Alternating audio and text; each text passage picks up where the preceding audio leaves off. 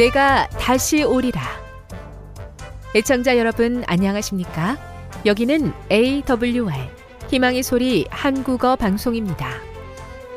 본 방송은 천국 복음을 온 세상에 전파하기 위해 제7일 안식일 예수재림교회가 설립한 세계 방송망입니다. AWR 희망의 소리는 유럽, 라틴 아메리카, 아프리카, 러시아, 아시아의 방송망을 통해 전 세계에 복음을 전파하고 있습니다. AWR 아시아 희망의 소리 방송국은 한국어 방송을 매일 8시간씩 송출하고 있습니다. 희망의 소리 방송은 인터넷과 스마트폰을 통해서도 언제나 청취하실 수 있습니다. 들으실 수 있는 인터넷 주소는 awr.org입니다. 이 시간 희망의 소리 한국어 방송과 함께 보람있고 유익한 시간 되시기 바랍니다. 내가 다시 오리라. 여기는 AWR 희망의 소리 한국어 방송입니다.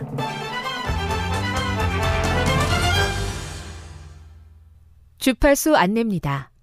괌에서 송출하는 우리 방송은 한국 표준시로 새벽 1시 30분부터 2시 30분까지 11,755kHz로 새벽 2시 30분부터 3시 30분까지 3시 30분부터 4시 30분까지 15,530kHz로 새벽 5시부터 6시까지 9,890kHz로 4회에 걸쳐 송출하고 있습니다.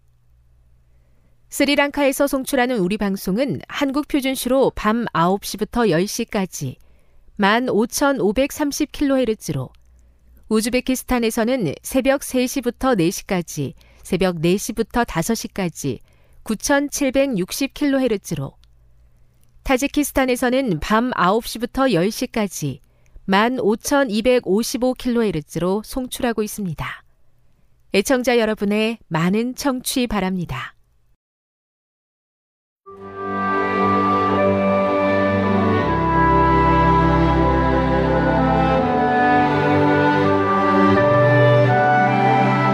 읽어주는 교과 다섯째 날 11월 2일 목요일 내가 여기 있나이다 나를 보내소서 요나의 이야기는 놀라움 그 이상이다. 요나의 빈약한 경고에도 불구하고 하나님께서 니느웨 사람들을 구원하실 수 있었다는 사실은 마음을 움직여 죄를 깨닫고 변화하게 하시는 것은 오직 하나님이시고 우리의 역할은 다만 그분의 통로가 되는 것일 뿐임을 엄중히 상기시킨다. 하나님께서 찾으시는 것은 당신의 지시에 기꺼이 순종할 겸손한 기별자이다. 이사야 6장 1에서 8절을 읽어보라. 이 구절에서 표현된 중심 사상은 무엇인가? 부르시는 소리가 들리는가? 하나님은 기꺼이 자원할 사람을 찾고 계신다. 우리는 그분의 주권에 복종하고 그분의 음성에 귀를 기울이고 그분이 우리에게 무엇을 말씀하시건 순종하고 따르기로 선택하고 그 부르심에 응답해야 한다. 요나의 이야기는 또한 하나님의 사랑을 알지 못하고 그분의 음성을 듣지 못하는 곳에 사는 사람들에 대한 하나님의 사랑을 나타낸다. 니느웨를 불쌍히 여기셨던 것처럼 하나님은 오늘날 빌딩이 나무와 꽃을 대신하고 끊임없는 소음으로 인해 조용히 그의 음성을 듣기 어려운 도시에 거하는 수백만 명의 사람들을 불쌍히 여기신다. 하나님은 니느웨에 대해 좌우를 분별하지 못하는 자들이라고 말씀하셨다. 하나님은 삶의 분주함과 추악함에 짓눌린 사람들에게 그분의 희망의 소식을 기꺼이 전할 기별자를 필요로 하신다. 이사야는 누가 우리를 대신하여 갈 것인가 라는 음성을 들었다. 당신은 어떻게 응답하겠는가? 교훈입니다. 하나님은 요나의 빈약한 증거를 통해서도 니느웨를 구원하셨다. 하나님은 도시들과 세계에 있는 사람들을 위해 기도하고 또 일할 수 있는 사람을 찾으신다. 함께 해요. 빈 종이나 기도 일기에 당신이 아는 믿지 않는 사람 10명의 목록을 써보십시오. 그들을 당신의 제자라고 부를 것입니다. 가능하면 이름을 적으십시오. 그 목록을 가까이에 두고 이번 분기 남은 기간 동안 매일 이 10명의 제자들을 위해 기도하십시오. 안면이 있을 뿐이라면 그들과 편안한 친구가 될 수 있도록 하나님께서 도와주시도록 기도하십시오. 좀 더 가까운 편안한 친구들과는 더 깊고 친밀하며 신뢰할 수 있는 우정을 쌓을 수 있도록 기도하십시오. 관계가 깊어질수록 그들의 구체적인 필요, 상처, 그리고 아픔을 헤아릴 수 있도록 주의 깊게 관찰하고 경청하십시오. 그 다음 하나님께서 그 필요를 채워 주시도록 기도하십시오. 시작해요. 당신에게 가까운 지역 한 곳과 다른 나라의 지역 한 곳을 선택하십시오. 그곳에서 살고 일하는 사람들을 위해 기도를 시작하십시오. 하나님께서 역사하셔서 우리가 알고 있는 진리, 곧 예수님이 재림하실 것이라는 진리가 강력하게 전해지기를 기도하십시오. 영감의 교훈입니다. 진리를 나눠주기 위해 서둘러야. 시간은 짧다. 미국에 아무도 일할 수 없는 밤이 올 것이다. 현대 진리의 빛 가운데서 즐거워하는 자들은 그 진리를 다른 사람들에게 나누어 주기 위하여 서둘러야 한다. 주께서는 내가 누구를 보낼까 라고 묻고 계신다. 진리를 위하여 희생하고자 하는 자들은 내가 여기 있나이다. 나를 보내소서라고 지금 곧 응답해야 한다. 교회 증언 9권 135 요나의 경험을 통해서 용기를 주시니 감사합니다. 요나만큼 어려운 일을 위해 일하는 것도 아닌데 용기가 없고 망설여질 때도 많습니다. 부족한 능력과 힘이라도 하나님과 협력할 수 있는 사람이 되기를 원하오니 도와 주옵소서.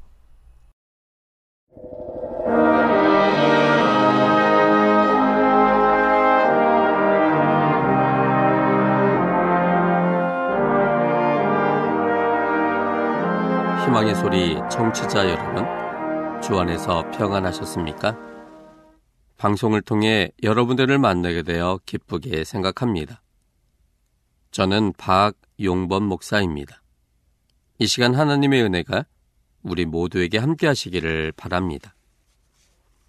이 시간에는 여호와 하나님을 대하는 신앙인의 세 가지 태도와 그 결과들이란 제목으로 함께 내를 나누고자 합니다. 여호와 하나님을 대하는 신앙인의 세 가지 태도와 그 결과들이라는 제목입니다. 본문은 사무에라 6장 1절로 8절입니다. 사무에라 6장 1절로 8절입니다. 다윗이 이스라엘에서 뺀 무리 3만을 다시 모으고 일어나서 그 함께 있는 모든 사람으로 더불어 바알레 유다로 가서 거기서 하나님의 괴를 메어 오려 하니 그 괴는 그룹들 사이에 좌정하신 만군의 여호와의 이름으로 이름하는 것이라.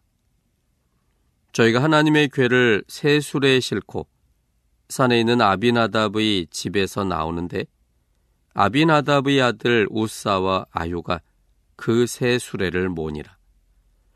저희가 산에 있는 아비나답의 집에서 하나님의 괴를 싣고 나올 때 아요는 괴 앞에 서 행하고 다윗과 이스라엘 온 족속이 잣나무로 만든 여러 가지 악기와 수금과 비파와 소고와 양금과 재금으로 여호와 앞에서 주악하더라.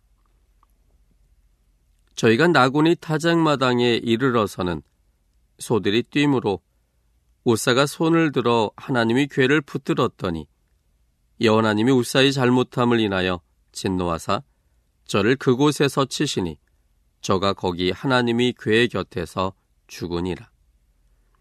여호와께서 우사를 충돌하심으로 다시 분하여 그곳을 베레스 우사라 칭하니 그 이름이 오늘까지 이르니라. 우리는 지난 시간에 여호와 하나님을 중심에 두고 구별하여 산 사람에 대한 이야기를 다루었습니다. 그 사람은 아비나답이었습니다. 아비나답은 법계가 의미하는 여호와 하나님을 아는 사람이었습니다.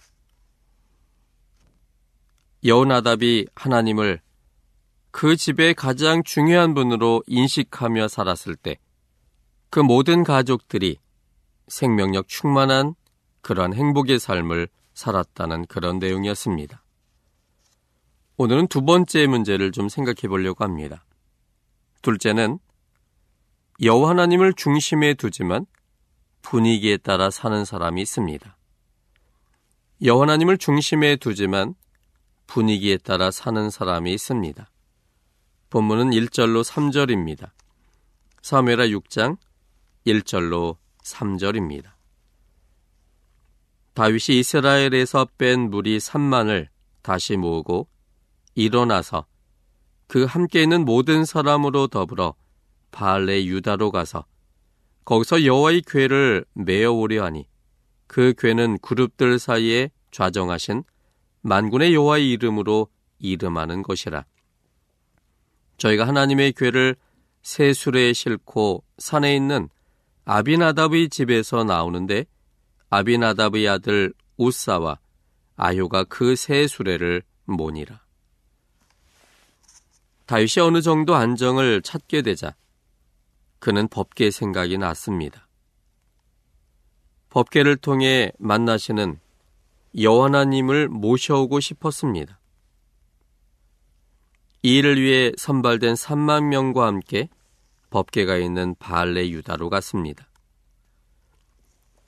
다윗은 법계를 옮길 때의 주의 사항에 대해서 이미 잘 알고 있던 사람이었습니다.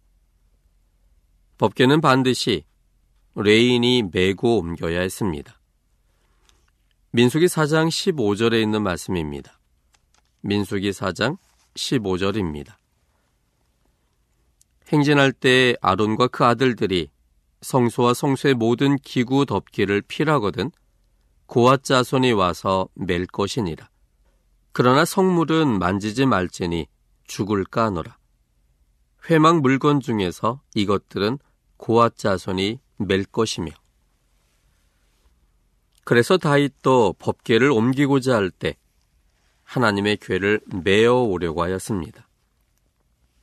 그런데 갑작스런 일이 벌어졌습니다. 아비나답이 집 쪽에서 소에 매단 새 수레 위에 법궤를 싣고 나오는 중이었습니다. 소에 달린 수레는 누가 봐도 이번 일을 위해 새로 만들어진 것임을 느낄 만큼 새 것이었습니다. 아비나답의 자손 중 아요는 궤 앞에서 행하였고 우사는 술의 뒤를 따라왔습니다. 이 모습을 볼 때 다윗과 이스라엘 온 족속이 잣나무로 만든 여러 가지 악기와 수금과 비파와 소고와 양금과 재금으로 주악을 하였습니다. 3만 명의 사람들이 보는 앞에서 악기와 함께 소에 매단 새 수레에 싣고 오는 법계. 다윗의 생각에 이거 잘못되었다라고 느꼈음에도 불구하고 제지하지 못한 채 분위기에 휩쓸려 아무 말 없이 흥분의 도가니 속에 빠져버렸습니다. 우사가 그 자리에서 죽기까지 다윗은 무엇이 문제인지도 잊은 채 분위기에 빠져 있었습니다.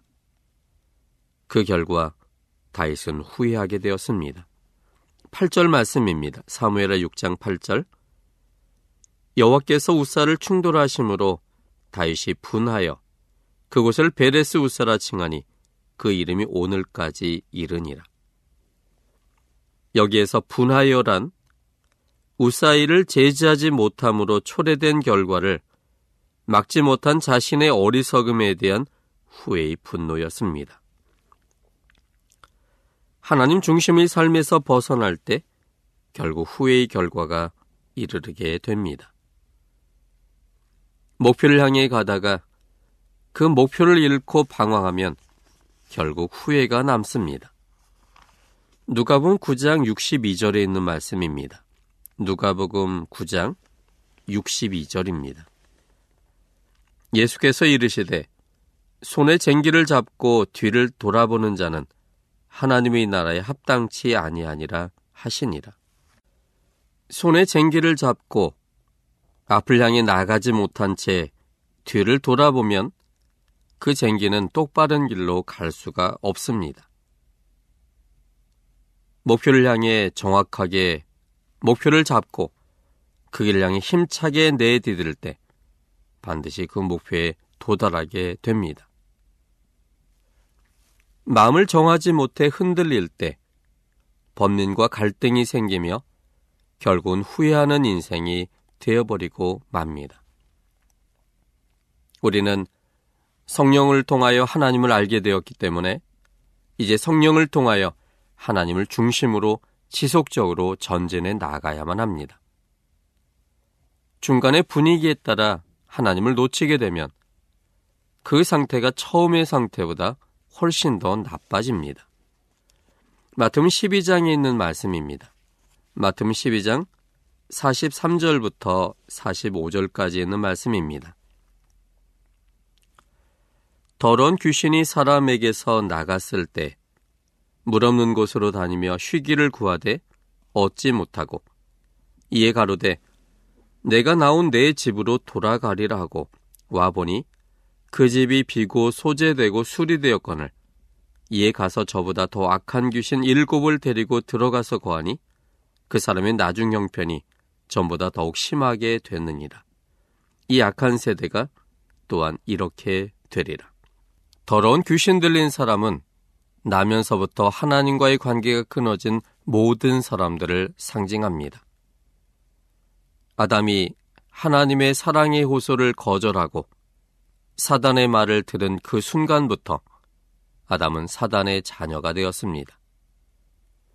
아담이 사단의 자녀가 되었으므로 아담으로 인해 태어난 모든 사람들은 나면서부터 사단의 자녀가 되었고 사단이 주는 죄의 전파를 받아들여서 사망의 영향력 속에 살아가는 사람이 되어버렸습니다. 그래서 모든 사람은 나면서부터 더러운 귀신의 영향력 속에 살아가게 됩니다. 그런데 더러운 귀신의 영향력 속에 사망의 상태 속에서 사망을 향해 살아가는 모든 사람들에게 하나님은 성령을 통하여 그들에게 또 다른 생명의 전파를 허락하셨습니다. 성령이 간절한 호소에 응답하여 이제 성령을 개인의 구주로 받아들이고 그러므로 인하여 하나님이 그 중심에 서 있을 때 사단의 영의 지배는 점점 벗어나게 되었습니다. 그런데 하나님을 중심으로 살았던 그 사람이 지속적으로 성령의 은혜에 감동을 받아 하나님을 개인의 구주로 지속적으로 선택하고 영접해야 되는데 어느 한순간 지체의 법의 음성 속에 다시금 빠져들게 되므로 성령의 가마를 무시하게 되었을 때 더 이상 성령께서는 그의 마음에 역사하실 수가 없게 됩니다. 성령도 안 계시고 사단의 영도 없는 그 상태, 빈 공간의 상태를 두게 되면 사람은 하나님과 또 사단 중에 어느 영에 더 많이 민감하게 반응하게 될까요? 그것은 놀랍게도 사단이 주는 전파에 민감하게 반응한다는 사실입니다. 왜냐하면 우린 날 때부터 하나님을 벗어났고 사단에게 익숙한 존재들이기 때문입니다. 그래서 성령을 시작한 하나님과의 삶이 한순간 하나님을 지속적으로 선택하지 못할 때 너무나 익숙했던 사단의 전파가 우리의 생각을 지배하게 하고 그 사단의 전파를 선택함으로 그 사단이 우리 속에 더 크게 작용합니다. 그래서 여기 본문에도 보는 것처럼 그의 나중 형편이 처음보다도 오히려 더 나빠졌다라고 기록하고 있습니다. 이처럼 우리가 하나님을 중심으로 지속적으로 전진하지 않으면 우리는 더욱더 나쁜 상태로 빠질 확률이 너무나 많습니다. 그러므로 하나님을 놓치지 않고 하나님의 사랑에 대한 확신으로 그 사랑에 반응하여 점점 그 사랑 따라 나가는 우리의 지속적인 그러한 신앙의 태도가 중요한 것입니다. 분위기에 따라 원칙을 버리고 분위기에 따라 잠시 하나님을 떠나는 사람은 성공적인 인생을 살 수 없습니다. 요셉이 성공적인 인생을 살았던 이유는 그는 늘 분위기와 상관없이 하나님 중심의 삶을 살았기 때문이었습니다. 창세기 39장 2절에 있는 말씀입니다. 창세기 39장 2절입니다. 여호와께서 요셉과 함께 하심으로 그가 형통한 자가 되어 그 주인 애굽 사람의 집에 있으니 요셉은 형통한 사람이었습니다. 그것은 바로 하나님께서 그와 함께 하셨다라고 성경은 그렇게 기록하지만 이 말의 진실은 요셉이 하나님 중심으로 살았기 때문에 하나님께서 요셉과 함께 계실 수 있으셨고 그것이 그가 형통한 자가 된 비결이 되었습니다. 하나님이 특별히 요셉을 구별하여 요셉에게만 함께 하시는 분이 아니십니다. 모든 사람에게 하나님은 함께 계시고 싶으시지만 사람이 주시는 의지의 자유로 하나님을 선택하는 자만 하나님이 그의 중심에 있으실 수가 있으셨습니다. 요셉은 분위기에 따라 흔들리는 신앙을 한 것이 아니라 언제나 하나님을 중심에 모시는 삶을 선택하며 살았습니다. 요셉이 하나님을 자신의 삶의 최우선 순위에 두기를 선택했을 때 하나님은 요셉과 함께 계실 수 있었고 그래서 하나님은 요셉에게 지혜와 능력을 베풀어 주셔서 언제나 형통한 삶이 되는 결과가 되게 하신 것입니다. 아브라함이 성공적인 인생을 살 수 있었던 이유는 아브라함 역시 분위기에 좌지우지되는 사람이 아니라 분위기와 상관없이 언제나 하나님을 중심으로 두는 삶을 살았기 때문이었습니다. 창세기 22장 5절에 이 아브라함의 마음의 모습을 우리는 그의 말을 통해 확인해 볼 수 있습니다. 창세기 22장 5절입니다. 이 아브라함이 사원에게 이르되 너희는 나귀와 함께 여기서 기다리라. 내가 아이와 함께 저기 가서 경배하고 너에게로 돌아오리라 하고 하나님께서는 아브라함을 시험하시려고 그의 아들 이삭을 모리아산에 번제로 바치라고 말씀하셨습니다. 보면은 분명히 하나님께서 아브라함을 시험하시려고 그렇게 했다고 하셨습니다. 그런데 그 말은 사실이 아니었습니다. 하나님은 누구든 시험하는 분이 아니었습니다. 시험하지 않으시는 분이 시험한다고 말했다면 그것은 사실이 아닌 것입니다. 사실은 사단이 아브람 속에 있는 믿음이 무엇인지를 드러내도록 해달라고 하나님께 요청함으로 인해 시작된 것입니다. 사단이 한 것조차도 하나님은 사단이 했다고 말하지 않고 사단을 창조하신 하나님께서 책임지시는 표현법으로 하나님 자신이 했다라고 말씀하시는 하나님이십니다. 하나님은 아브라함의 아들의 생명을 받으시는 분이 아니십니다. 하나님께서 그렇게 말씀하셨지만 아브라함은 하나님께서는 절대로 내 아들의 생명을 바치라고 하실 분이 아니라고 믿었기 때문에 하나님의 말씀에도 불구하고 그는 하나님의 말씀을 믿지 않는 사람이 되었습니다. 그리고 아들과 함께 모리아산을 향해 걸어갈 때, 그리고 모리아산이 보이게 되었을 때, 아브라함은 사원에게 그의 마음속에 있는 믿음을 그들에게 펼쳐 보였습니다. 모리아 산으로 가는 그 상황의 분위기는 아들 이삭을 꼭 바쳐야 될 것 같은 분위기였습니다. 불도 있고 칼도 있고 나무도 있지만 번잘 어린 양이 없었기 때문입니다.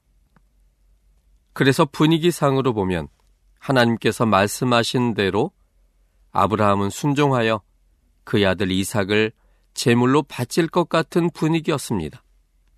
그러나 아브라함은 여전히 그의 마음 속에는 하나님의 품성에 대한 변하지 않는 확신이 있었습니다.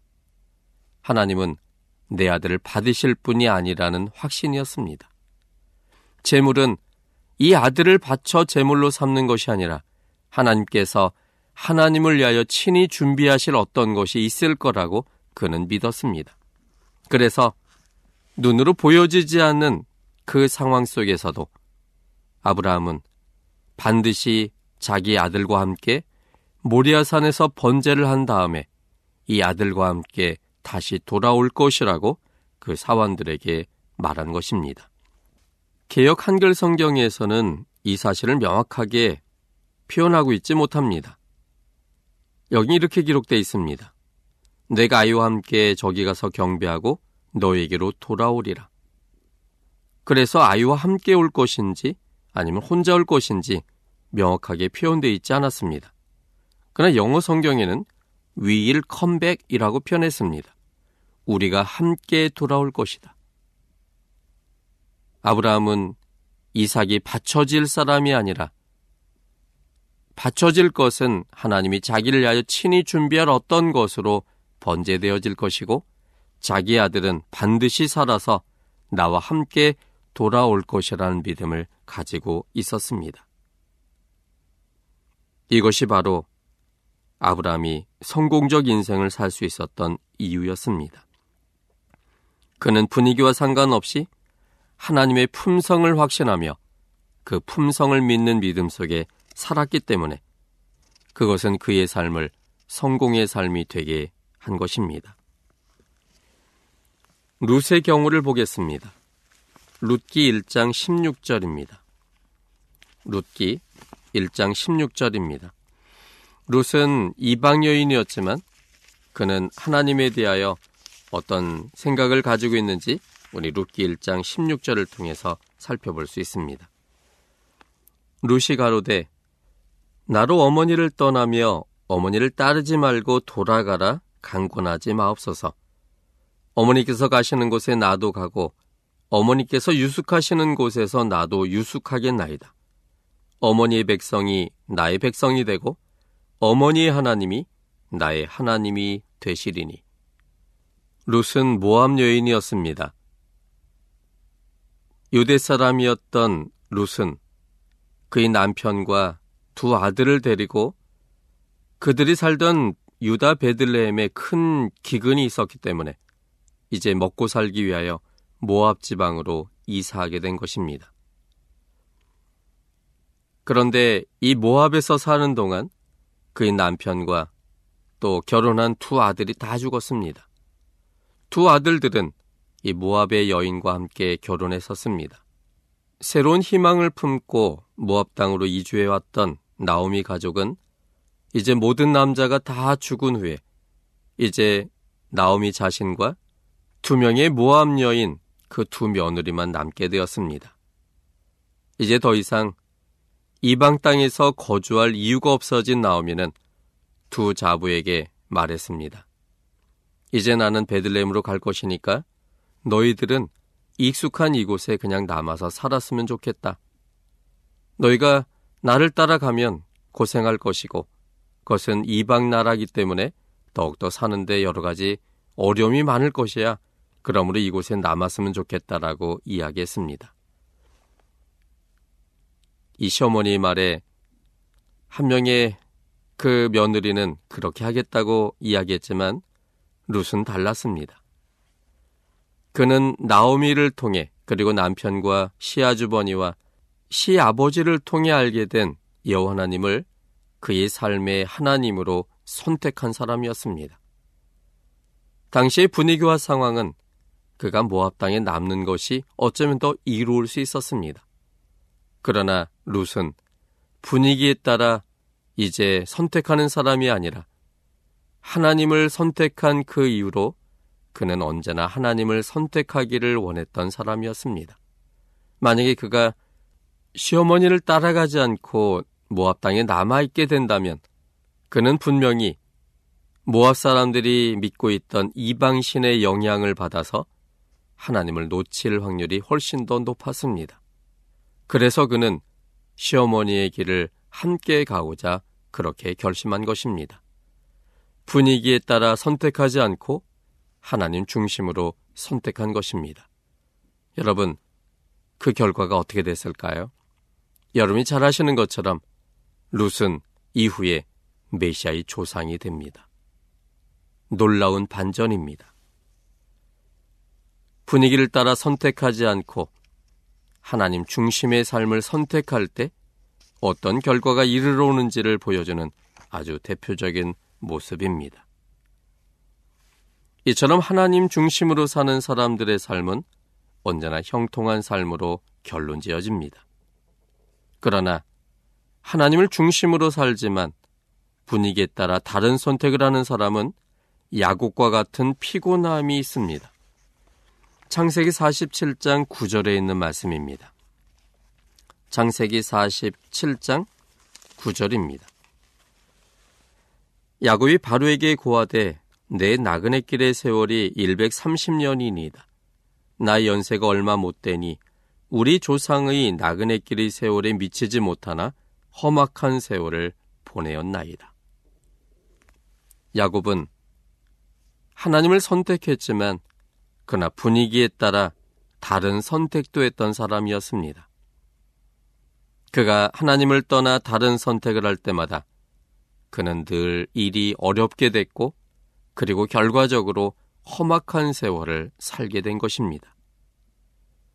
본인의 생각으로는 그것이 최고의 선택처럼 보였지만 결과적으로는 매우 험악한 세월이 된 것입니다.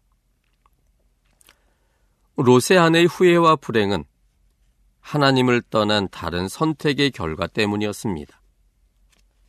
창세기 19장 26절입니다. 롯의 아내는 뒤를 돌아본 거로 소금 기둥이 되었더라. 소돔성이 멸망할 때 하나님은 소돔성을 쳐다보지 말라고 말씀하셨습니다. 그러나 아내는 소돔성에 대한 미련 속에 소돔성을 쳐다보았고 그 결과 그는 소금 기둥이 되어버렸습니다. 하나님을 떠난 다른 선택의 결과였습니다. 요나의 번민은 하나님을 중심으로 살지만 분위기에 따라 다른 선택을 함으로 온 것이었습니다. 요나서 1장 3절로 4절에 있는 말씀입니다. 그러나 요나가 여호와의 낯을 피하려고 일어나 다시스로 도망하려 하여 요바로 내려갔더니 마침 다시스로 가는 배를 만난지라 여호와의 낯을 피하여 함께 다시스로 가려고 선가를 주고 배에 올랐더라. 니누에를 구원하고 싶으신 하나님은 요나를 부르셔서 니누에 성에 보내고자 하셨습니다. 요나는 하나님의 일을 대신할 수 있는 하나님 중심으로 살았던 사람임이 분명합니다.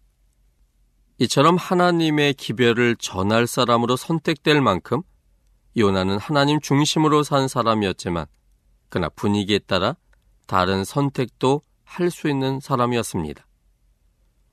그 당시에 요나가 속한 이스라엘 백성이 니누의 백성들에 의하여 상당한 어려움을 당했었습니다. 민족주의 정신이 강했던 요나는 자기 민족을 어렵게 하는 니누의 사람들이 멸망하기를 원했습니다. 그런데 하나님은 니누의 사람들의 구원을 위해서 요나를 부르셔서 그들이 하나님 편에 속하도록 그렇게 하기를 원하셨습니다. 하나님의 뜻은 니누에로 가는 거였지만 그러나 니누의 사람들을 증오했던 당시의 분위기는 결코 가서는 안 됐습니다. 여기에 요나의 범민이 있었던 것입니다. 하나님 중심으로 살지만 분위기가 또 있었기 때문에 분위기를 따라 다른 선택을 함으로 인한 범민이었습니다. 요나서 4장 1절과 8절입니다. 요나가 심히 싫어하고 노하여 8절 해가 뜰 때 하나님이 뜨거운 동풍을 준비하셨고 해는 요나의 머리에 쬐매 요나가 혼곤하여 스스로 죽기를 구하여 가로되 사는 것보다 죽는 것이 내게 나으니이다. 요나는 번민하고 있습니다. 그 이유는 하나님 중심으로 살지만 때때로 분위기에 따라 다른 선택을 했기 때문이었습니다. 하나님을 중심으로 사는 삶이 최고 행복한 삶입니다. 하나님을 중심으로 계속하여 사는 삶이 최고로 행복한 삶입니다. 하나님을 중심으로 살 때 생명력이 있고 희망이 있고 기쁨이 있습니다. 하나님을 중심으로 사는 삶을 살 때 점점 더 형통해집니다. 시편 37편 24절 25절입니다. 저는 넘어지나 아주 엎드러지지 아니함은 여호와께서 손으로 붙드심이로다. 내가 어려서부터 늙기까지 의인이 버림을 당하거나 그 자손이 걸식함을 보지 못하였도다. 그러므로 여호와님을 중심에 두고 사시기를 바랍니다. 여호와님께서 기뻐하실 삶을 살게 되시기를 바랍니다. 지금 여러분께서는 AWR 희망의 소리 한국어 방송을 듣고 계십니다.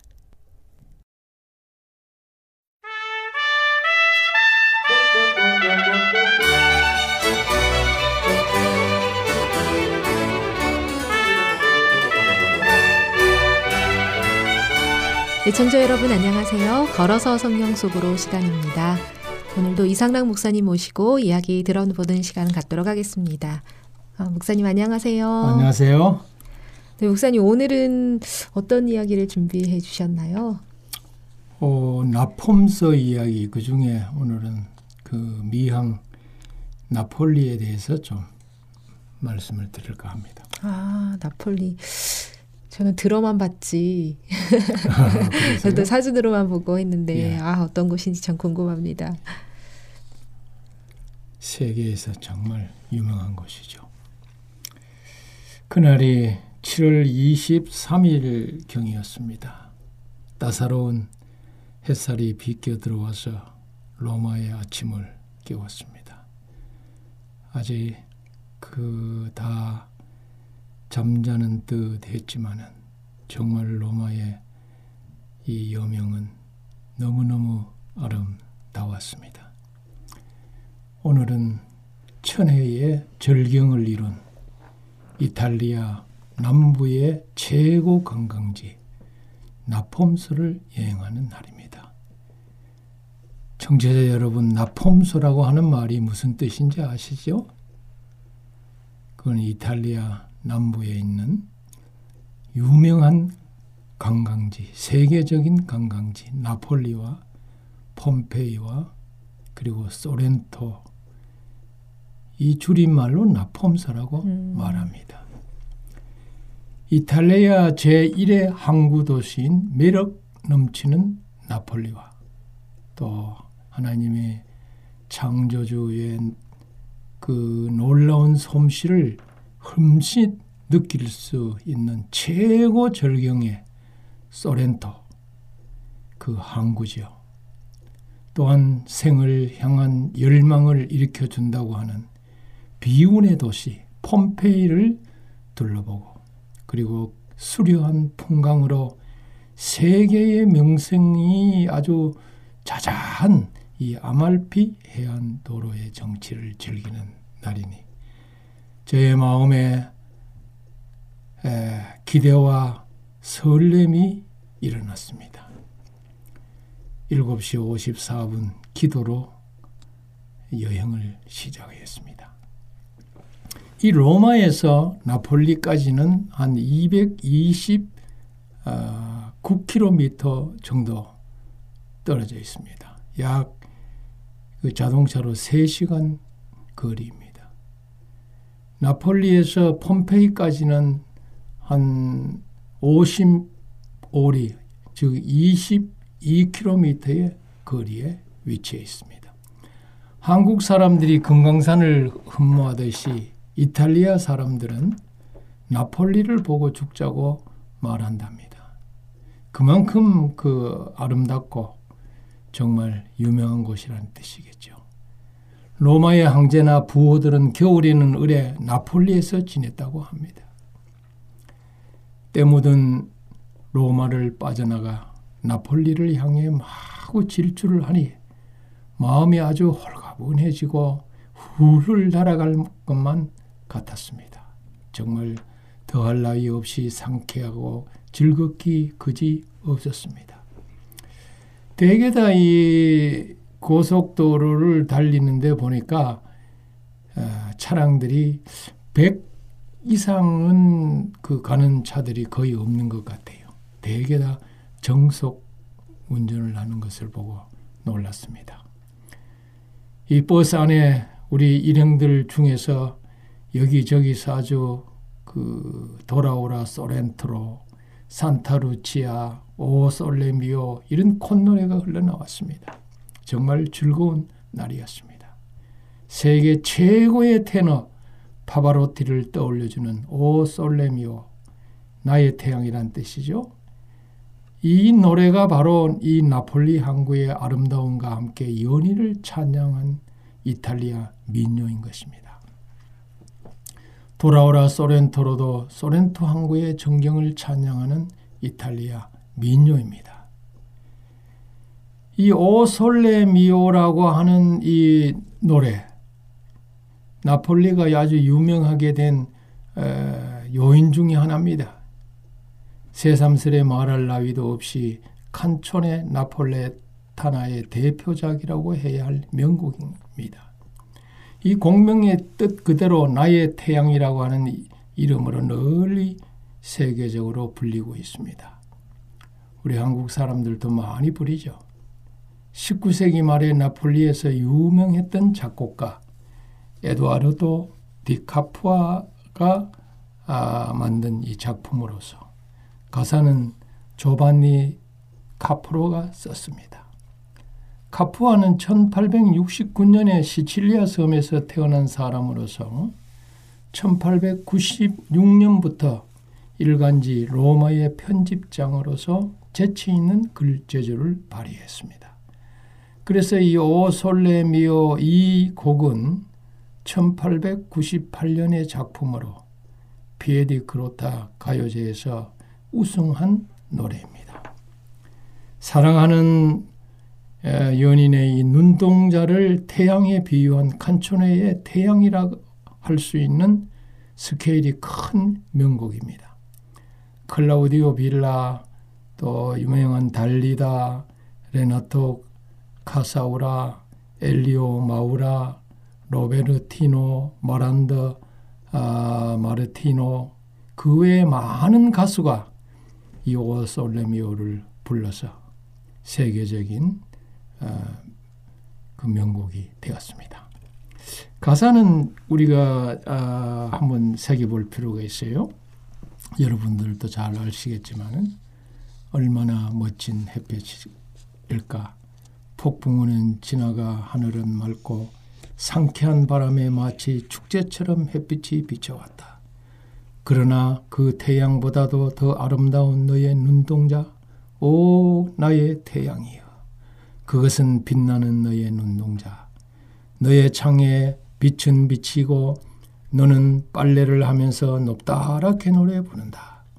그리고 꼭 짜서 손으로 펴고 다시 노래를 부른다.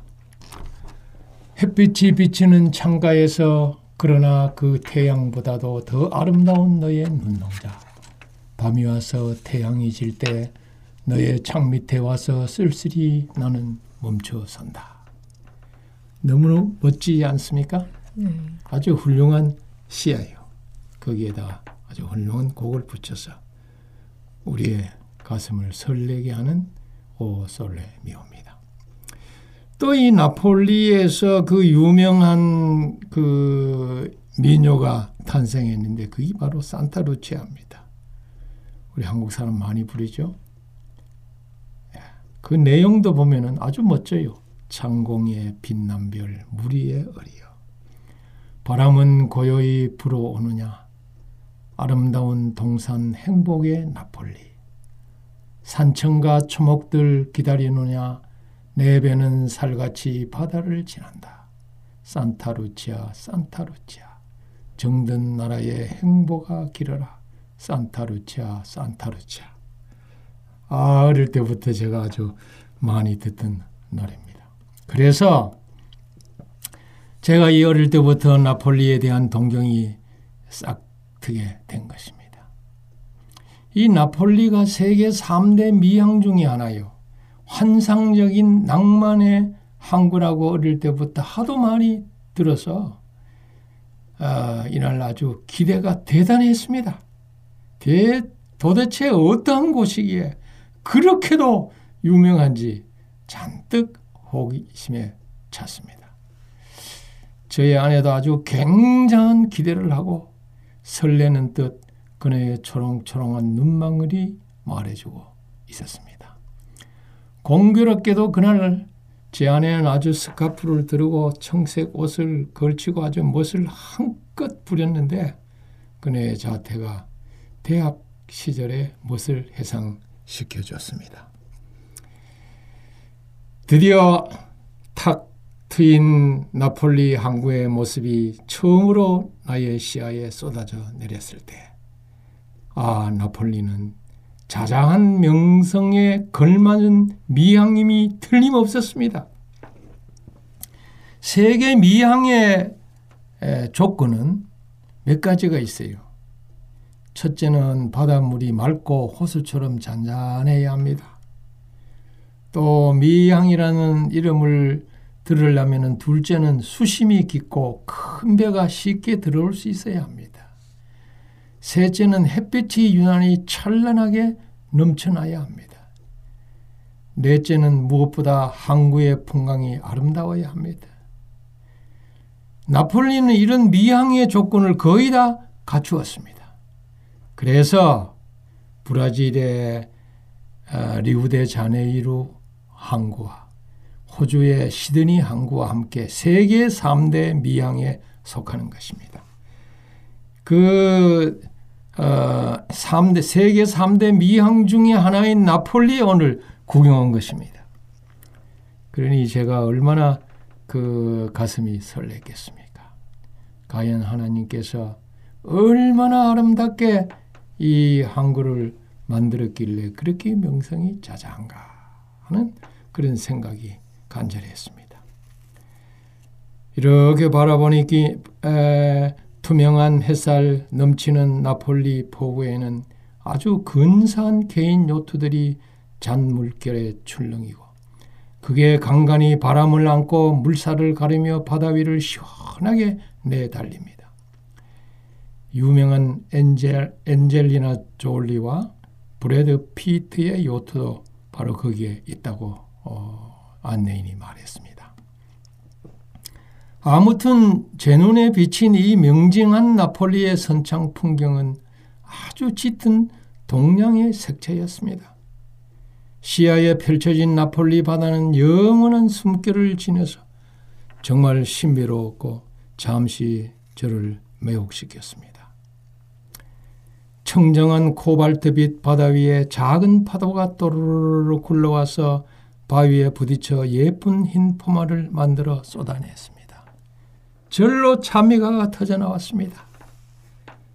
저 바닷물을 먹물 삼고 하늘을 두루마리로 하나님 사랑 기록해도 다 묘사할 수 없겠네. 하나님 크신 사랑 어찌 다 쓸까?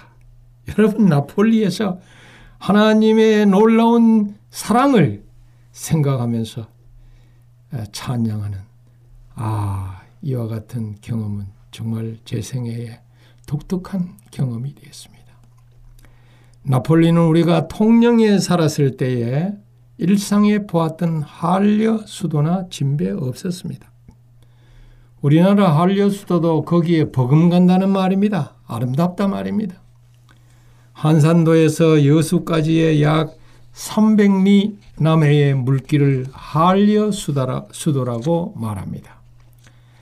그 중에 통영 산양 미륵봉에서 내려다보면은 아주 호수같이 잔잔한 바다 위에 그려진 천하 절경이 아주 단연 악건입니다. 그만 가슴이 뻥 뚫리면서 마음에 맺혔던 응어리가 쑥 빠져나가 시원해집니다. 이걸 가르쳐서 힐링이라고 합니다. 이 통영 산양 그 미륵 또는 전국적으로 볼 때 아직까지도 땅값이 아주 싼 곳에 해당이 됩니다. 군데군데 아주 지금도 땅을 살수 어, 있어요. 아, 이곳에 좋은 아, 콘도나 또 별장을 지어서 그 아름다운 바다, 아름다운 그 천하 절경을 내려다보면 힐링의 삶이 될 것입니다. 제가 이렇게 보니까 한눈에 들어오는 드넓고 잔잔한 그곳 바다가 점점이 떠 있는 작고 큰 섬을 감싸고 있는 풍경은 마치 창조주 하나님의 사랑이 깃든 넓은 품과 같았습니다. 거기에 한산도, 추봉도, 사량도, 욕지도, 초도, 외도, 매물도 등 이름 모를 작은 섬을 그 큰 드넓은 바다는 포근하게 보듬고 있기 때문에 바로 하나님의 품과 같이 사랑의 품과 같이 여겨지는 것입니다. 그래서 때때로 저는 거기를 내다 볼 때마다 나도 저 바다처럼 사람과 세상을 저렇게 따뜻하게 안으며 살겠다는 교훈을 아, 새기곤 했습니다. 때론 캐속정이 바다를 가르며 날아가듯 시원하게 달리며 섬 사이를 오가는 고기 배들의 배들의 아름다운 이 전경은 한려 수도가 아니면 볼 수 없는 가히 한상적 풍경이요 낭만의 극치입니다. 나도 그 심의 공간 다도해에 안겨 마구 달려오는 사랑의 바닷바람을 마음껏 들이마시며 내 마음의 찌꺼기를 털어내 가지고 바람에 후를 날라버리고 잠시 동안 무가지경에 빠지곤 했습니다. 정말 좋은 것입니다. 제가 이야기는 이탈리아의 나폴리의 못지않게 한류 수도도 그렇게 아름답다 이 말입니다. 이걸 제가 지금 이야기하고 있습니다. 그래서 그 외국 여행도 중요하지만은 국내의 아름다운 여행 그리고 그것을 세계화시키는 일에 여러분이 앞장서면은 이 국가에 도움을 주고 또 아주 아무 곳에 가더라도 자긍심이 생기는 것입니다. 바다는 계절이나 날씨, 색감이나 햇볕에 따라 달라집니다. 하지만 보는 사람의 마음이 중요하지요. 파도가 사나워 보이면 자신은 부드러운 마음이 아닐 것입니다. 그러나 바람이나 들꽃 하나도 다 마음 따라 달라지는 것입니다. 제가 또 여수에 들렸을 때에 눈에 다가온 남쪽 바다의 빼어난 경관은 그야말로 아름답기 그지 없었습니다. 오동도와 우러진 포구의 풍광과 여수와 강량을 잇는 2260m의 이 이순신 대교를 바라보며 여수의 상징인 돌산대교와 돌산도에서 오동도까지 수평으로 바다를 건너는 이 케이블카를 타고 왕복으로 바다의 정치를 즐기는 건 판타지입니다. 바닥이 투명 유리로 된 케이블이 있는데요. 음. 그거는 돈을 조금 더 줘야 됩니다. 그거를 타면은 허공에서 넘실거리는 옥빛 바다를 내려다 볼 수가 있는데 날듯이 건너는 게 여간 스릴 있는 게 아닙니다. 마치 한 폭의 산수와 같은 이런 한국의 미항들을 세계에 소개하고 그것들을 소재로 한 노래와 시 그리고 문학 작품들이 세계화만 된다면 세계가 흠모하는 미항의 반열에 오를 게 틀림없습니다. 특별히 여수는 야경이 더욱더 아름답습니다. 예. 아, 이제 시간이 다 됐네요. 예, 미항 나폴리 그리고 한국의 음. 미항 나폴리라고 하는 한려 수도에 대해서 소개를 했습니다. 목사님, 다음 시간에 다시 하겠습니다. 목사님 말씀 들으니까 제가 나폴리보다도 한려 수도에 가보고 싶은 마음이 더 그래요? 큽니다. 네, 감사합니다, 목사님. 고맙습니다.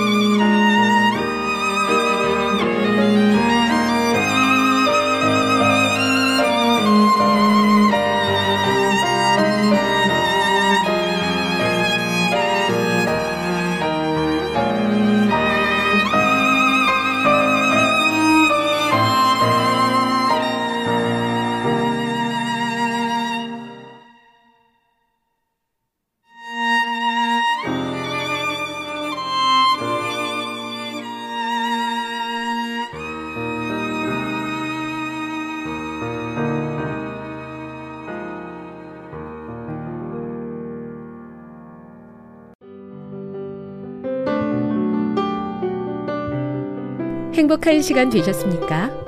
지금까지 여러분께서는 AWR 희망의 소리 한국어 방송을 청취하셨습니다. 방송을 청취하시고 문의를 원하시는 분은 우편번호 02461 대한민국 서울시 동대문구 이문로 1길 11 희망의 소리 방송부 앞으로 편지나 엽서를 보내주시거나 지역번호 02-3299-5296에서 8번으로 전화 주시기 바랍니다. 지금까지 함께 해주신 애청자 여러분들께 감사드립니다. 애청자 여러분, 다음 이 시간까지 하나님 안에서 늘 평안하십시오. 감사합니다. 내가 다시 오리라. 여기는 AWR 희망의 소리 한국어 방송입니다.